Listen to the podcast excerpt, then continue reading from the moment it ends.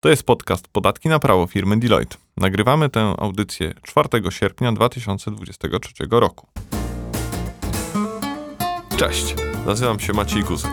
Podczas podcastu będziemy rozmawiali o najważniejszych zmianach w prawie i w podatkach z perspektywy przedsiębiorców. Wraz z moimi gośćmi z Deloitte będziemy dyskutowali o bieżących tematach i wyjaśniali, jak przygotować się do nadchodzących zmian. A moimi gośćmi dzisiaj są Krzysztof Gil, e, doktor nauk prawnych, e, lider zespołu Deloitte Private Deloitte Doradztwo Podatkowe. Cześć Krzysiek. Cześć, dzień dobry Państwu. E, I Mirek Pazur, partner w dziale doradztwa transakcyjnego. Cześć Mirek. Cześć Maciek, dzień dobry Państwu. Dobór gości nie jest przypadkowy, bo będziemy dzisiaj rozmawiali o transakcjach na rynku private, o tym, czy sprzedaż firmy to jest dobry pomysł i jak się do tego zabrać.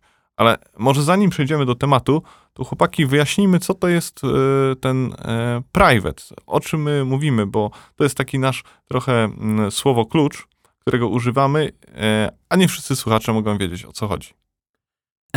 Private to są przede wszystkim nasi klienci, osoby fizyczne, ale także ich firmy.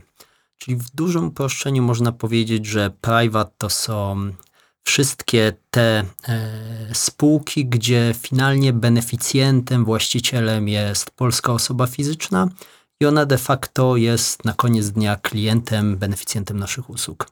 Takie pytanie otwierające naszą rozmowę do obu was, bo obaj się specjalizujecie w obsłudze transakcyjnej, takiej transakcji zbywania i nabywania mm, firm. E, ty Krzysiek podatkowo, Mirek od strony finansowej. Dlaczego w ogóle sprzedaje się biznesy rodzinne? Jakie są motywy? Mm, no bo wiecie, biznes rodzinny często jest przez tych właścicieli traktowany jako swego rodzaju dziecko, bo to jest dzieło ich życia. Bardzo często to są firmy budowane przez e, wiele dziesiątków lat. No jak już dochodzi do takiej decyzji, no to jest poważna sprawa. I dlaczego to się robi? No, tych powodów może być, e, może być co najmniej kilka. E, takie podstawowe trzy, które bym wymienił, to przede wszystkim brak sukcesji. Tak? Y, marzeniem właściciela może być to, żeby przekazać tą firmę dalej e, swoim potomkom, ale nie zawsze to jest możliwe. Nie zawsze, nie zawsze e, te osoby są gotowe, czy chcą taką firmę dalej poprowadzić. E, I wówczas taka transakcja może być rozwiązaniem właśnie tego problemu braku sukcesji.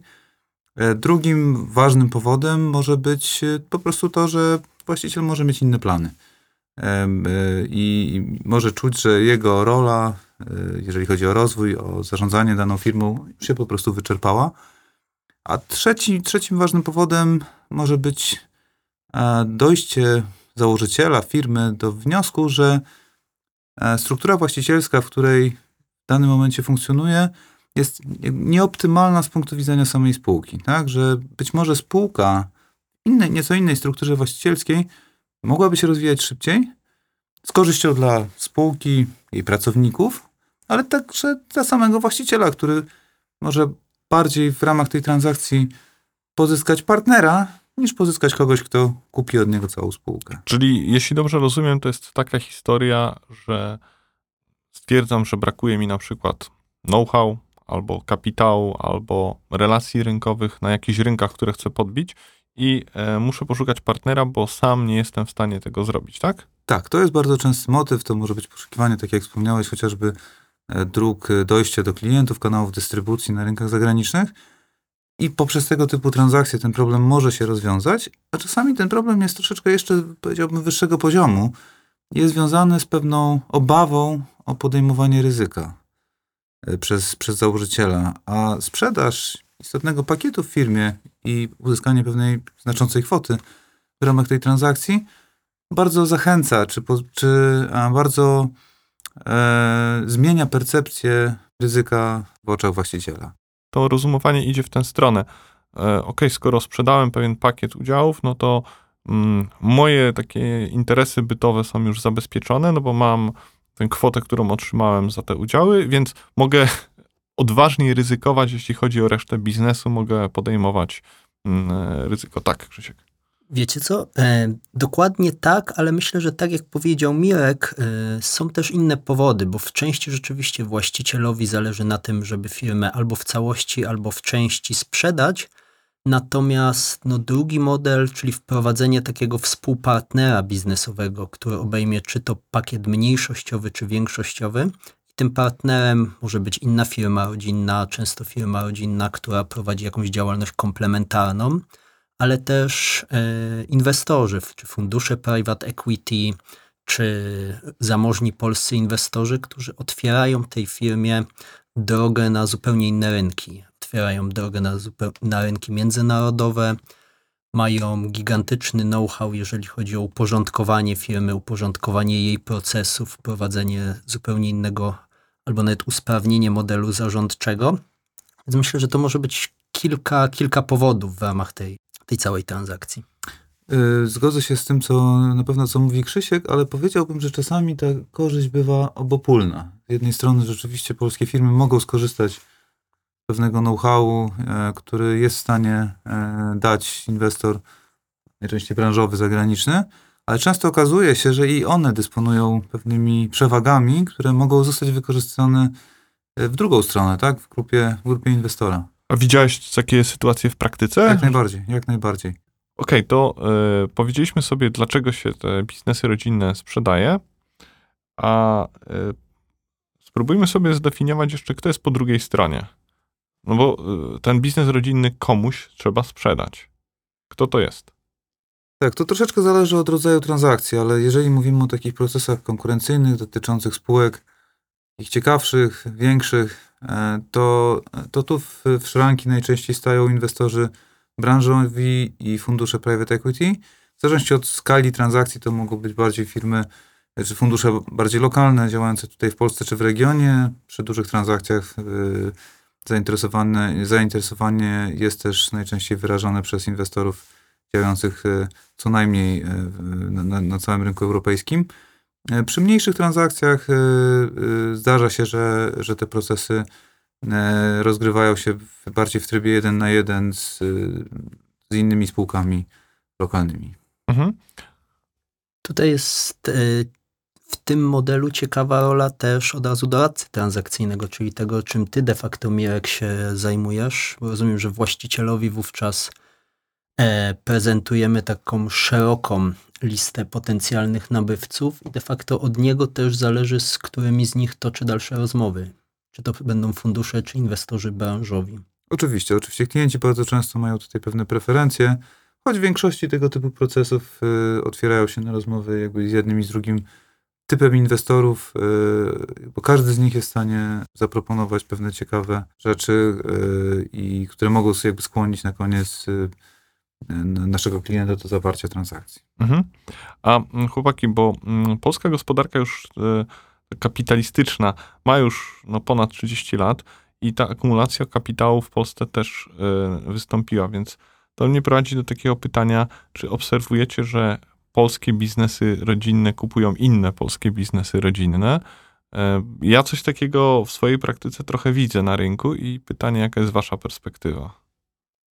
No, ja myślę, że to są bardzo częste sytuacje i wspólnie też Mirek od strony e, doradztwa finansowego, ja od strony podatkowej. W zasadzie na co dzień mamy okazję tego rodzaju transakcje obsługiwać. Często dla niektórych z naszych klientów to jest też jakiś jeden z preferowanych modeli przeprowadzenia tej transakcji, więc odpowiadając prosto, tak, to są bardzo częste sytuacje, ale mamy też do czynienia z sytuacjami nie tylko, gdy polskie firmy przejmują inne polskie firmy, ale również z sytuacjami, gdzie polskie firmy przejmują firmy zagraniczne też rozwijając się poza granicami. Tak, ale tu patrząc już na samą statystykę, to, to, to, to, to wypada powiedzieć, że tych transakcji jednak jest względnie niewiele. Tak? Że ciągle ta sytuacja, w której to polska firma kupuje jakiś inny podmiot na przysłowiowym zachodzie Europy, tak? to, e, no to, to, to nie jest, to się zdarza, ale to nie jest jakoś bardzo częste.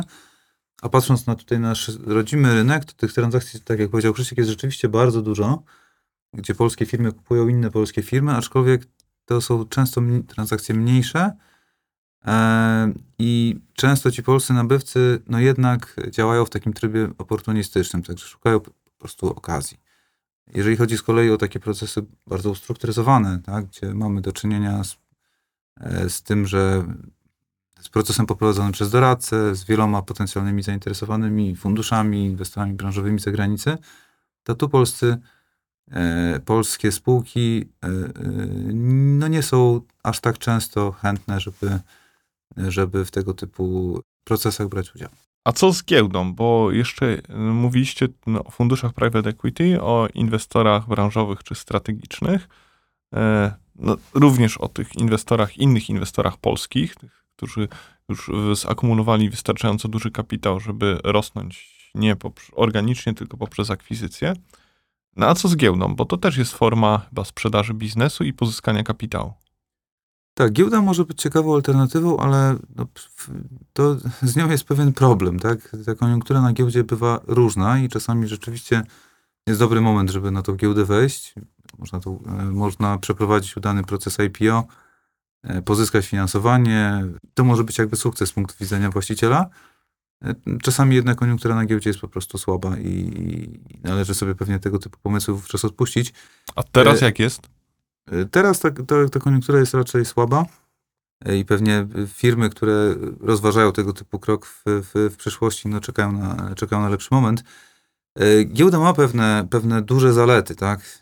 Czy pozyskanie inwestorów typowo giełdowych ma, ma takie zalety, że mają oni, są oni inwestorami bardzo pasywnymi, tak? Czyli oni dość nie, w bardzo niewielkim stopniu e, chcą wpływać na to, co się w spółce dzieje, bardziej interesują się bieżącym jakby raportowaniem, tak, e, ale nie, nie szukają w żaden sposób jakby możliwości ingerowania w, e, w zarządzania spółką i przy pewnych e, spółkach jakby i, i, i właścicielach, no to jest pewna zaleta, która, którą oni e, mocno dostrzegają. To jest plus, jest sporo też e, minusów, tak, jest, jest, e, jest pewna uciążliwość związana z raportowaniem, e, która też e, wiąże się jakby z odpowiednimi kosztami trudniej jest też taką spółkę sprzedać, tak? W momencie, kiedy ona już jest na giełdzie i właściciel stwierdzi, że jednak chciałby, chciałby sprzedać jakby posiadane przez, przez siebie akcje, to to jest bardziej złożony e, proces. Trudniej jest coś takiego przeprowadzić, znaleźć inwestora,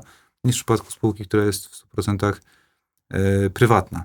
To, co też działa na niekorzyść giełdy, to jest kwestia e, to, to też można na to spojrzeć na dwa sposoby, tak? Z jednej strony jest to minus, bo odsłaniam się przed konkurentami, tak? E, pokazuję znacznie więcej informacji na temat swojej spółki, niż gdyby to była spółka prywatna. Z drugiej strony ta transparentność e, może zachęcać e, chociażby kontrahentów, tak? Do współpracy z nami, czy dawców kapitału w postaci banków do tego, żeby zapewniać nam tego typu finansowanie. Także wszystko tutaj ma swoje plusy i minusy. O tak bym, tak bym chyba to podsumował. Tak, e, rzeczywiście, tak jak powiedział Mirek, ta kondycja polskiej giełdy no, przez ostatnie lata jest raczej słaba, natomiast e, to, co jest ciekawe i co obserwujemy, to coraz większe zainteresowanie polskich przedsiębiorców giełdami zagranicznymi. I rzeczywiście mamy już polskie spółki notowane, notowane poza Polską. E, Tam rzeczywiście ten, to zainteresowanie potencjalnych nabywców jest większe. To jest rzeczywiście jakiś trend, który może się coraz mocniej rozwijać. No, mamy tutaj e, bardzo głośne przykłady e, takich debiutów giełdowych dokonanych z sukcesem, o których mówiła cała Polska, więc to rzeczywiście jest pewnie kierunek, który warto e, rozważyć. Ja wracam na chwilę do tych i funduszy inwestycyjnych, i mm, inwestorów strategicznych, bo kiedy ja rozmawiam z klientami, to dość często wybrzmiewa w tych rozmowach taka obawa, no okej, no ale my jesteśmy firmą rodzinną i firmy rodzinne działają w nieco inny sposób niż wielkie korporacje i jeszcze w trochę inny sposób niż fundusze inwestycyjne, które mają zupełnie inne cele, horyzont wyjścia z tych inwestycji. I teraz e, chciałbym Was zapytać o to zderzenie kultur. Czy to rzeczywiście jest taki duży problem i czy mm, te obawy, które czasami klienci zgłaszają, bo ja słyszę nawet takie rozmowy, no ja to może bym i mm, e, sprzedał tę firmę albo wpuściłbym dodatkowego inwestora, ale się boję, co z tą firmą będzie, którą ja stworzyłem. Więc pytanie, czy te obawy, one są uzasadnione, czy, czy nie i czy to idzie sobie jakoś z tym poradzić? Jak e, jesteście w tych transakcjach, jak to wygląda z waszej perspektywy? Ja odpowiedziałbym, że bywa różnie. Czasami te rzeczywiście jest kłopot z, dopasowaniem pewnych kultur, tak, po, po, po, po transakcji. A czasami z kolei to są właśnie bardzo udane, jakby ma, ma, mariaże i, i ta, ta współpraca układa się super e, i wręcz y, strony, które umówiły się na pewien okres jakby bycia razem w tym, e, w tym związku, nawet przedłużają to ponad ten pierwotnie założony okres.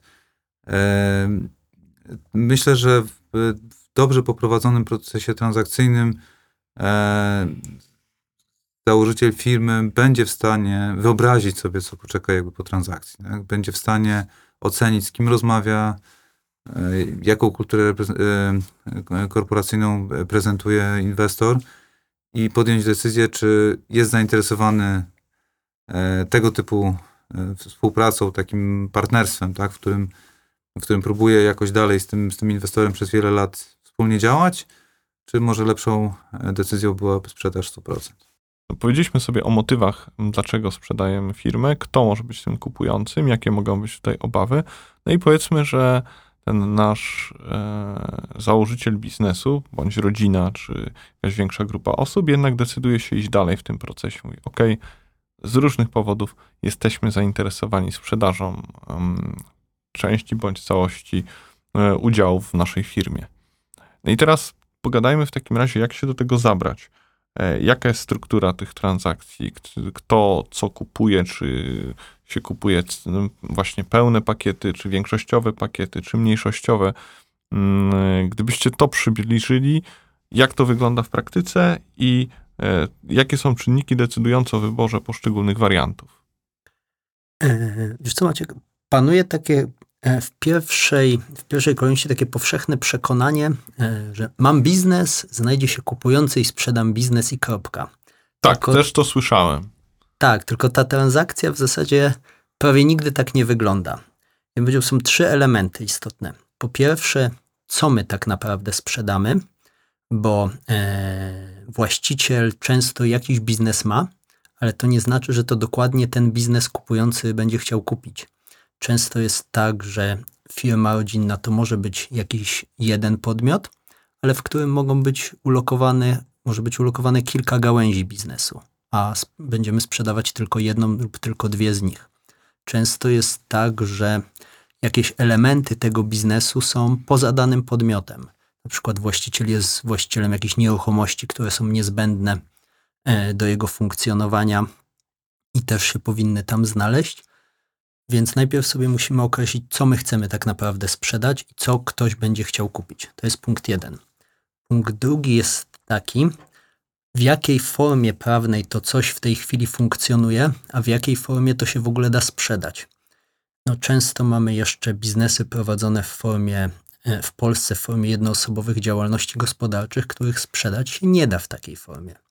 Często mamy przypadki, gdzie biznesy są prowadzone w formie spółek osobowych, gdzie rzeczywiście praktycznie nie znajdziemy inwestora, który jest zainteresowany nabyciem jakichś praw i obowiązków w spółce osobowej, a jeżeli ta transakcja jeszcze będzie miała być rozłożona na etapy, to inwestor nam wskaże, że jej się prawnie tak nie da przeprowadzić, bo na przykład nie da się zbyć części praw i obowiązków w spółce, bo takie orzeczenia sądowe też mamy.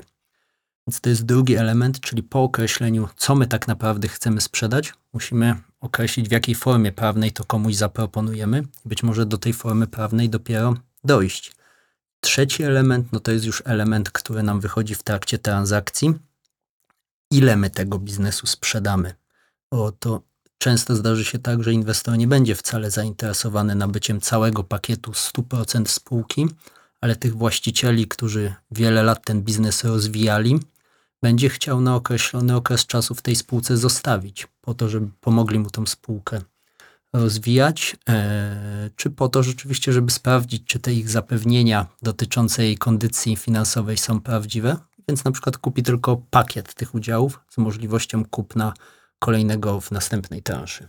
Tutaj bym Krzysiek się wtrącił i dodał, że e, rzeczywiście tak, taka motywacja może wystąpić po stronie inwestora, ale ja bardzo często widzę e, też motywację do niesprzedawania 100% po stronie założycieli, którzy liczą na to, że zostając na pewnym pakiecie i dobierając sobie właściwego partnera, będą w stanie znacznie szybciej rosnąć, znacznie szybciej zwiększyć wartość swojego pakietu, niż gdyby działali sami. Więc czasami ta motywacja, tak jak mówisz, jakby idzie od strony inwestora, a bardzo często jest, jest też y, sygnalizowana przez, przez tą drugą stronę. Wiesz, no myślę, że tutaj nie, nie będziemy zdradzać żadnej tajemnicy, bo to są powszechnie i publicznie znane informacje, no ale są przykłady success story, gdzie właśnie tak się stało. No, jedna z największych sieci handlowych w Polsce, Dino, właśnie w ten sposób um, e, urosła, że pojawił się inwestor zewnętrzny, który objął tylko część udziałów, który zresztą potem, to też jest informacja publiczna, bo wy- wyjście z inwestycji odbyło się przez giełdę, wyszedł.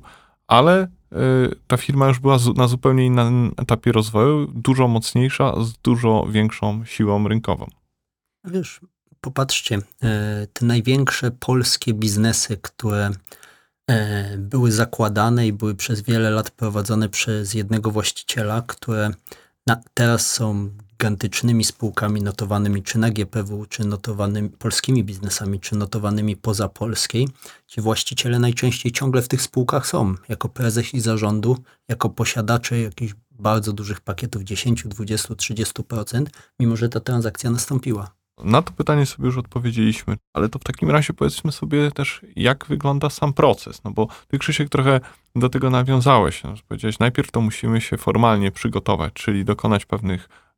Po pierwsze, to musimy zaplanować, jak to chcemy sprzedać, a po drugie, musimy te działania, o których powiedziałeś, wykonać. No ale co dalej w takim razie? Bo to była tylko strona formalna, no a od strony finansowej, co trzeba zrobić? Jakie są fazy, co trzeba. Jak... Ja może jeszcze się odniosę do tego planowania, tak? Bo Mhm. czasami rzeczywiście można pewne rzeczy zaplanować, a czasami można zostawić sobie pewien e, wachlarz możliwości i trochę posłuchać też tej drugiej strony, tak? Bo to, co powiedział Krzysiek, te chęci po stronie inwestora, one nie muszą być takie same w przypadku każdego inwestora, tak? Ktoś może być zainteresowany wycinkiem biznesu, ktoś może być zainteresowany całym biznesem, ktoś może być zainteresowany biznesem w pewnym kraju, a ktoś może być zainteresowany biznesem w kilku krajach, więc y, i każdy z tych scenariuszy może mieć pewne zalety i może na koniec z punktu widzenia sprzedającego okazać się najciekawszy. Tak więc zamykanie się na, y, y, na zakładanie od razu na wstępie, co to będzie, tak, jak, jaka będzie struktura jeszcze przed tym, jak wybiorę sobie tego inwestora, z którym chcę iść dalej, no nie zawsze jest, jest, jest, jest, jest, jest dobrym, e, dobrym rozwiązaniem. Ja może tak, domykając jeszcze ten, ten etap, tak naprawdę jak się przygotować formalnie, e, bo zaraz Mirek tu nam bardzo fajnie opowie, jak cały proces wygląda już poszukiwania e, inwestora, negocjacji, no to tak jak Mirek powiedział, my, my, my musimy w zasadzie mieć w głowie jakiś własny scenariusz, tak, co my chcemy sprzedać w zakresie aktywów, co my, w jakiej formie to chcemy sprzedać, ale jednocześnie być przygotowanym na to, że będziemy też mieli jakąś propozycję inwestora. To jest chyba z punktu widzenia na przykład doradcy prawnego, doradcy podatkowego, jedna z głównych jego ról. On musi opakować to wszystko tak jak każdy produkt e, w, być może już mając pomysł, jak określone aktywa wydzielić, jeżeli taka jest potrzeba, w jakiej formie prawnej, do jakiej formy prawnej się przekształcić, jeżeli taka jest potrzeba, jak ten cały majątek zebrać, być może pod jakąś spółką holdingową, jeżeli to jest jedyna, moż, jedyna możliwość. To jest coś, co inwestorowi zaproponujemy. Być może on będzie miał swój własny pomysł. E, I to jest jeden element. Drugi element, który rzeczywiście widzimy często u naszych klientów, taki formalny, no to jest takie zewnętrzne spojrzenie na tą własną spółkę, często wykonanie tak zwanego vendor due diligence i zweryfikowanie, czy my mamy w tej spółce jakieś na przykład ryzyka prawne, ryzyka podatkowe, które mogą w tej transakcji przeszkodzić, albo które mogą wpłynąć albo na mniejsze zainteresowanie inwestorów lub mniejszą cenę, którą możemy uzyskać, a póki jeszcze tego inwestora nie zapraszamy do oglądania naszej spółki, to które można w określony sposób zaadresować, zminimalizować albo wykluczyć. Czyli to są te, te, te dwa elementy, takie powiedzielibyśmy, przedtransakcyjne. Tak, ja to- jeszcze dodam, że chyba ważną rzeczą jest też to, czego ty chwilę wcześniej nawiązywałeś, Krzysiek, bo rzeczywiście te polskie biznesy rodzinne to bardzo często mm, tam są różne rzeczy po prostu i tam jest trochę miszmasz, jeśli chodzi o aktywa, bo skoro miałem spółkę i ona mi generowała zyski, no to często inwestowałem poprzez tą spółkę, no nie wyciągając tych zysków i nie inwestując ich jakby z boku, w związku z czym oprócz tej korowej działalności, którą jest na przykład zainteresowany inwestor strategiczny, mogą tam być jakieś, nie wiem, na przykład hotele, pałace, udziały czy akcje w innych spółkach traktowane czysto jako inwestycje pasywne. No i po co to jest inwestorowi strategicznemu, nie? Dokładnie tak, których nie chcemy sprzedać, bo są zupełnie inną gałęzią biznesu. Powiedzieliśmy sobie od strony formalnej, co trzeba zrobić, to Mirek, teraz pytanie do ciebie, bo tutaj bardzo ważną rolą w tym procesie jest rola właśnie kogoś takiego jak ty, doradcy transakcyjnego, bo tak naprawdę, okej, sprawy formalne, prawne, podatkowe są ważne, no ale ważniejsze są sprawy finansowe. Jak od tej strony trzeba podejść do przygotowania transakcji? Co się robi, e, wiesz, jak te fazy wyglądają, co ja muszę w ogóle przygotować, o czym muszę pomyśleć jako, ten, jako osoba, która chce ten biznes sprzedać? Tak, no tutaj zasad, zasadniczą kwestią jest rozróżnienie pomiędzy dwoma głównymi typami transakcji. Jedna, jeden typ to jest taki, gdzie rozmawiamy z kimś jeden na jeden, drugi typ y, to jest taki, gdzie prowadzimy e, aukcję. Mhm. E, czyli rozmawiamy z więcej niż jednym inwestorem, czy wychodzimy do więcej niż jednego inwestora z, e, z propozycją e, rozpoczęcia rozmów. E, ta aukcja może być węższa, może być bardzo szeroka. Tu są oczywiście pewne e, duże, duże możliwości, duże, duża elastyczność jest jakby sposobu prowadzenia tego, tego, tego typu procesu. Jeżeli mówimy o e, procesie, w którym rozmawiamy z wieloma inwestorami, a on najczęściej prowadzi do uzyskania korzystniejszych warunków z punktu widzenia założyciela, no to wówczas pierwszym etapem procesu jest przygotowanie dokumentacji, która będzie narzędziem w komunikacji z potencjalnymi inwestorami. E, Drugą rzeczą jest, jest wybór tych inwestorów, tak? Czyli trzeba sobie powiedzieć, z kim my tak naprawdę chcemy rozmawiać. Oczywiście tutaj decyzja jest zawsze po stronie, e, zawsze jest po stronie klienta i mając informację jakby, gdzie chcemy pójść i materiał, z którym jesteśmy w stanie wyjść na zewnątrz, e, pierwszą częścią jakby procesu transakcyjnego jest nawiązanie kontaktu z tymi potencjalnymi inwestorami. I zasada jest taka, że e, wychodzimy od dosyć niewielkiej ilości informacji, które przekazujemy na pierwszym etapie, po to, żeby odcinać tych inwestorów, którzy nie wyrażają odpowiedniego zainteresowania pójściem dalej. Im dalej idziemy w tą transakcję, tym bardziej będziemy się odsłaniać. Właśnie propos tego przekazywania informacji, tutaj od razu na gorąco mi się rodzi takie pytanie, wiesz, bo skoro rozmawiamy z inwestorami strategicznymi często, to często rozmawiamy ze swoimi konkurentami.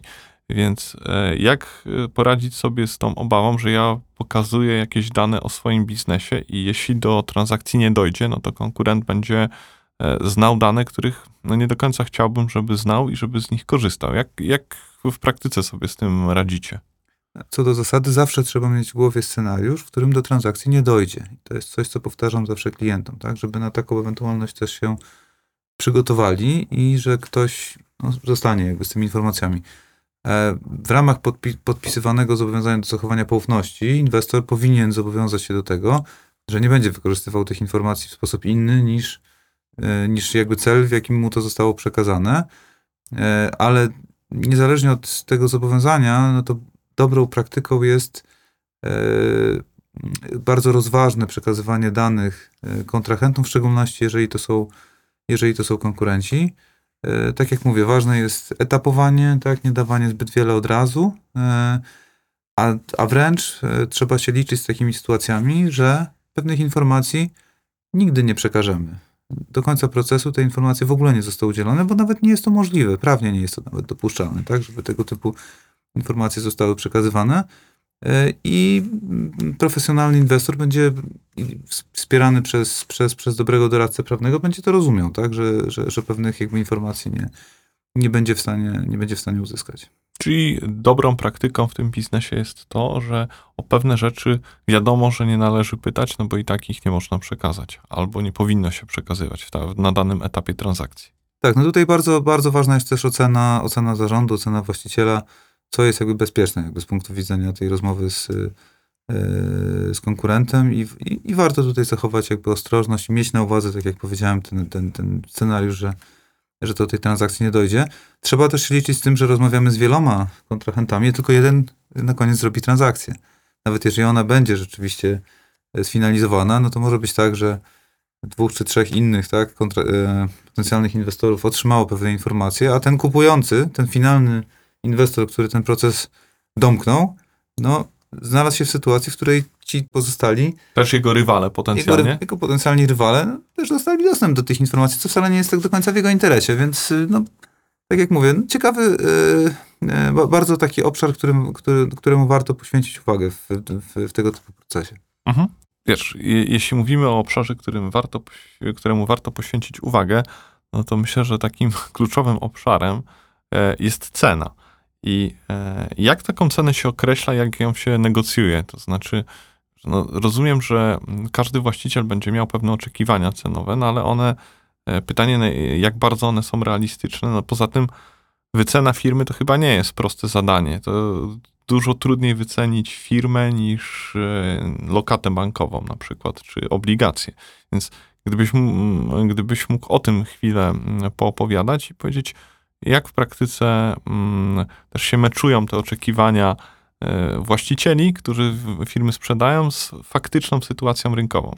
Ba- Bardziej zasadniczym pytaniem jest to, na ile e, ta wycena koresponduje z ceną, tak, którą zaoferuje inwestor w, e, w transakcji. A ta cena może być, jest wypadkową wielu innych czynników, chociażby tego, jak inwestor postrzega sytuację konkurencyjną w takim procesie, tak? Jeżeli czuje się bardzo silny, tak? Czuje, że jest sam, nie ma konkurentów, czuje, że sprzedający bardzo chce zrobić transakcję, no to no niestety jest ryzyko, że no będzie chciał zaoferować warunki nieco gorsze. Jeżeli sytuacja jest z kolei bardzo konkurencyjna, a, a komuś bardzo zależy na tej transakcji, no będzie, będzie to szło e, pewnie w, w, w drugą stronę.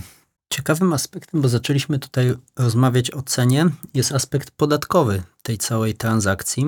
No Bo rzeczywiście jest tak, cena, czyli te przysłowiowe 100 jednostek pieniężnych, to jest coś, co na papierze widzimy, natomiast to bynajmniej nie jest to, co finalnie e, trafia do kieszeni właściciela.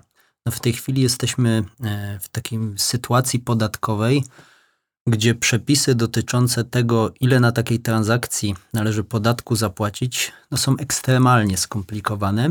To jest też coś, co warto sobie od samego początku przekalkulować, ponieważ zupełnie e, inny mamy model opodatkowania, jeżeli się okaże, że nasz biznes, jeżeli my jako osoba fizyczna sprzedajemy jakąś spółkę, bo tak nasz biznes był od lat ustrukturyzowany, wtedy płacimy 19% PIT-u, do tego daninę solidarnościową.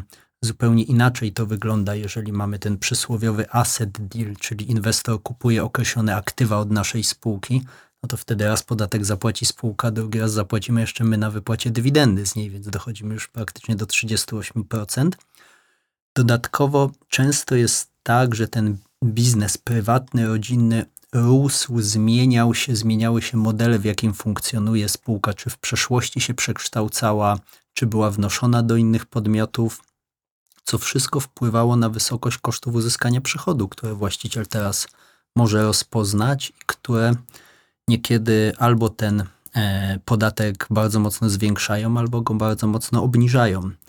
To jest też coś, co e, gdzie w przypadku dobrze poprowadzonego procesu e, powinno być znane od samego początku, a jeżeli jest wątpliwe, e, to to jest to, co my również robimy bardzo często. Potwierdzamy to z organami podatkowymi, czy w drodze interpretacji, czy w drodze opinii zabezpieczających, bo zupełnie inaczej będzie postrzegał transakcję właściciel, który to 100 jednostek pieniężnych pomniejszony o, o jakiś kilkunastoprocentowy podatek dostaje, a inaczej będzie postrzegał to właściciel, który te pieniądze dostaje po pomniejszeniu prawie o 40% podatek, bo takie transakcje też się zdarzają.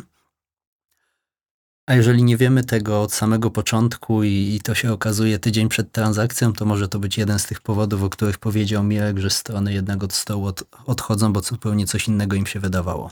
Ja pociągnę ten wątek, bo tutaj jest kilka, kilka aspektów. Najpierw może taki aspekt term- terminologiczny, bo użyłeś dwóch terminów, interpretacji i opinie zabezpieczające. Co to jest, jaka jest różnica, bo wiesz, nie wszyscy nasi e, słuchacze muszą być specjalistami w zakresie opodatkowania, więc gdybyś mógł to wyjaśnić, a potem jeszcze do kilku innych rzeczy nawiążę. E, wiesz, wiesz co? E, po, polskie podatki są skonstruowane w, w taki sposób, że mamy ten aspekt techniczny, czyli przepis, który nam mówi, ile tego podatku trzeba zapłacić, a potem drugi przepis, czyli tak zwana klauzula obejścia prawa, która nam mówi, a jeżeli ta wysokość podatku, na nią wpływ miały różnego rodzaju czynności, które były dokonywane w celach e, unikania, uchylania się z podatków i ten podatek jest za mały, to można te czynności przekwalifikować i od takiej osoby żądać więcej podatków. To jest tak, jeżeli nie mamy żadnych wątpliwości, że to, co się działo w przeszłości i wpływa na, na to, ile tego podatku na transakcji mamy zapłacić, ale mamy jakiś problem techniczny. Mogę Ci tu dać przykład. No, ostatnio przeprowadzaliśmy du dużą transakcję, gdzie w trakcie której ustawodawca zmienił przepisy dotyczące tego, jak ustalać koszty uzyskania przychodu, w ten sposób, że innymi kosztem uzyskania przychodu był wysokość podatku płacona historycznie przez spółkę przez w zasadzie kilkanaście lat, wysokość zysków, które nie zostały wypłacone. Było dużo wątpliwości, e, jak to w ogóle policzyć. W takim przypadku możemy zapytać o interpretację indywidualną. Innym przypadkiem będą czynności jakieś restrukturyzacyjne.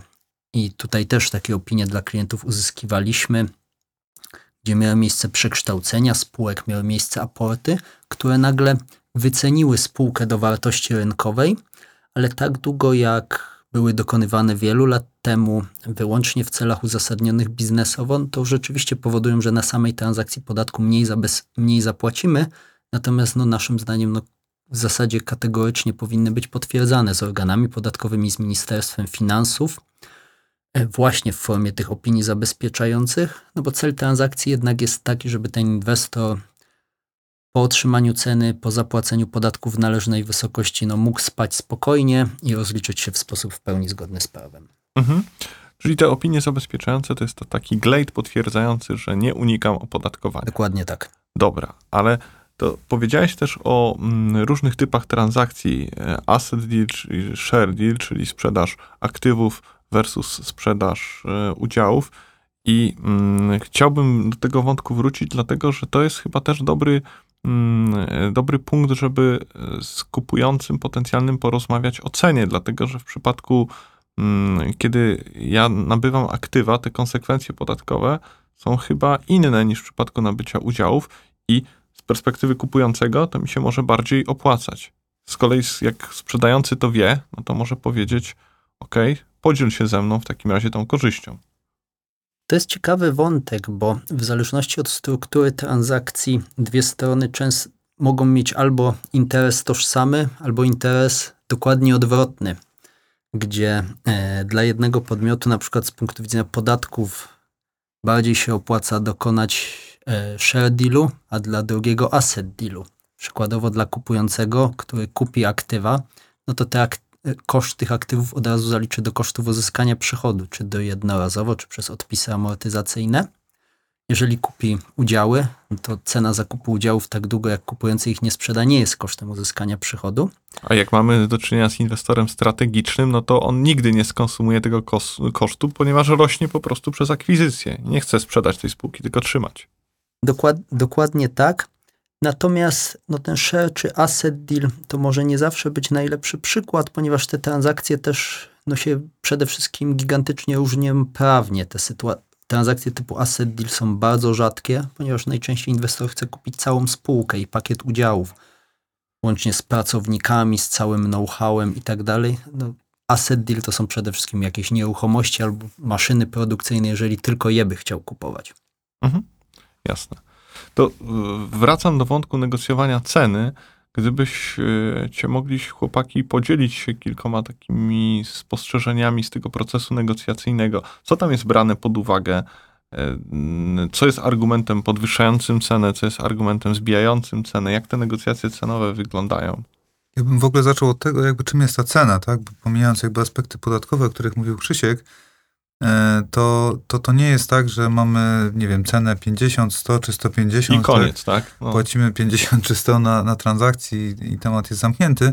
To, są nie jest sklep z firmami. Dokładnie, to jest dużo bardziej, e, to jest dużo bardziej skomplikowana czynność. Weźmy pod uwagę to, że moment, w którym tą cenę ustalamy jest bardzo często jakby różny w stosunku do momentu, kiedy transakcja się odbywa. Tam w międzyczasie mogą się różne rzeczy wydarzyć jakby w tej spółce. Mogą nastąpić istotne zmiany w jej bilansie, tak? Zarówno jeżeli chodzi o kwestie aktywów, e, takich trwałych, tak?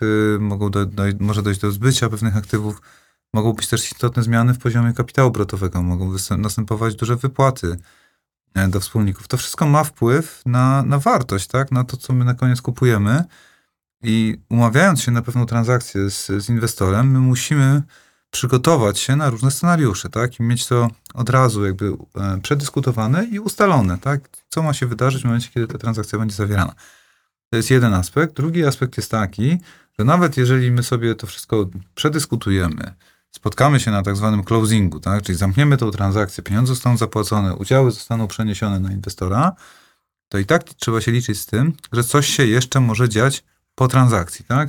I to mogą być rzeczy związane z kwestią odpowiedzialności za na przykład y, czy to nieprawdziwe e, oświadczenia, czy też po prostu e, pewne korekty, które wynikają z ryzyk, które były znane, tak, ale nie było wiadomo, czy się zmaterializują w przyszłości. To może wpływać na, na przyszłe rozliczenia pomiędzy inwestorem i sprzedającym, ale to też mogą być e, pewne ustalenia, jak chociażby bardzo często spotykany w transakcjach M&A mechanizm earnoutu, gdzie cena jest w jakimś stopniu uzależniona od przyszłych wyników spółki. Nie od tego, co było historycznie, nie od tego, czym dysponuje spółka dzisiaj, jeżeli chodzi o aktywa, tylko od tego, co będzie dalej.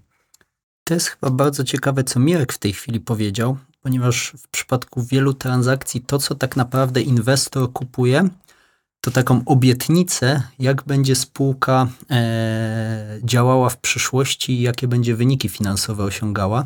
No oczywiście on ją sprawdza na podstawie tych wyników z przeszłości, ale to nie on w przeszłości tą spółką zarządzał, więc nie zawsze wie, z czego to wszystko wynikało.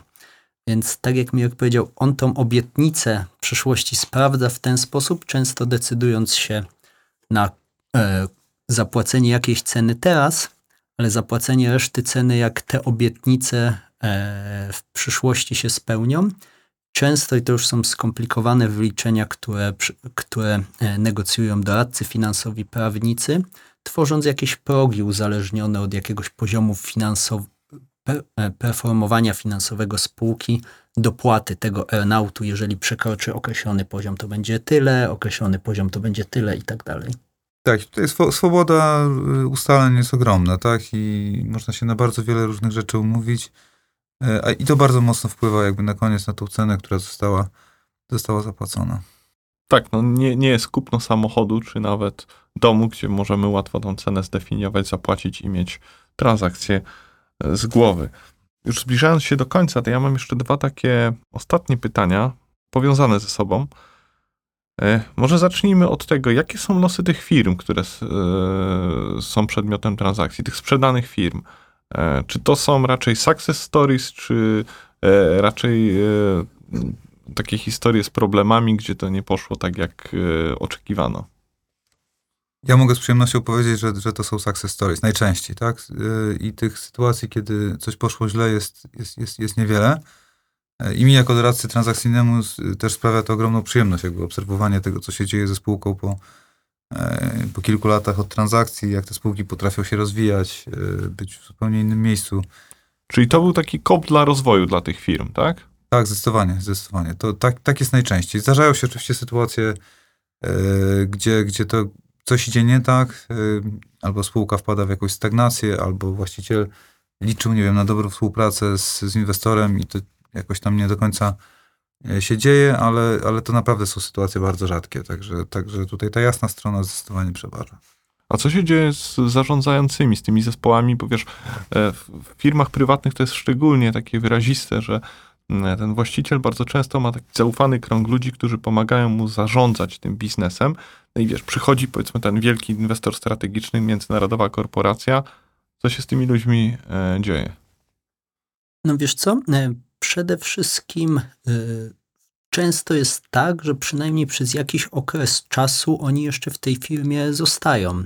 czy zostają na określonym pakiecie akcji, zostają też w organach spółki, niejako zarządzając nią e, e, razem z inwestorem, ale rzeczywiście czy część transakcji, czy te same transakcje, ale już po zbyciu tej reszty pa pakietów akcji powodują, że e, ta osoba, która tworzyła tą firmę, jest niejako poza i zostaje głównie z środkami finansowymi.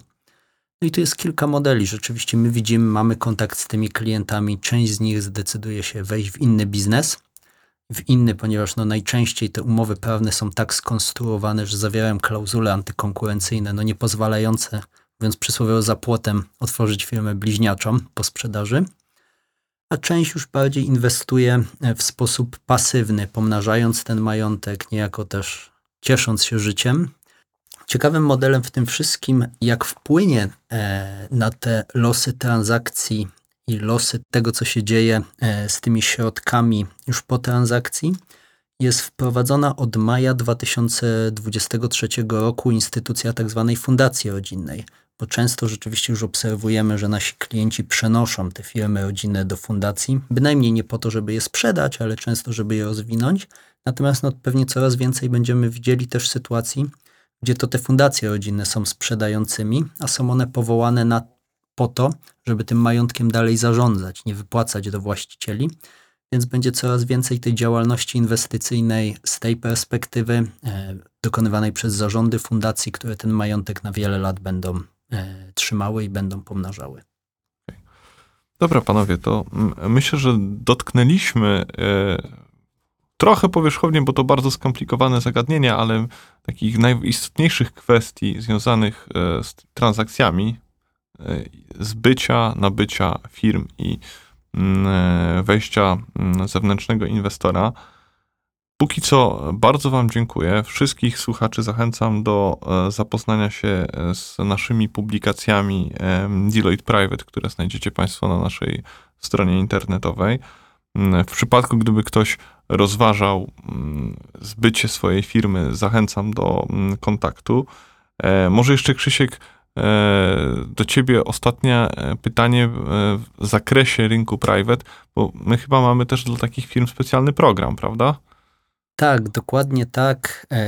Nie zawsze trzeba firmę zbyć, ale czasem można można się sprawdzić. Best Managed Companies, już niedługo trzecia edycja rankingu, w zasadzie plebiscytu na najlepiej zarządzane firmy prywatne. E, organizowano go już prawie 40 lat przez Deloitte na całym świecie, więc znów w tym roku zaprosimy wiele polskich biznesów po to, żeby mogły zderzyć swoje praktyki zarządzania z praktykami zarządzania firmami prywatnymi przez wiele firm i polskich, i firm na całym świecie. Mamy nadzieję na wyłonienie kolejnych polskich czempionów. A jeśli ktoś ten tytuł Best Managed Companies uzyska, no to może to wyłącznie pomóc potencjalnie w transakcji. Panowie, bardzo dziękuję za dzisiejszą rozmowę.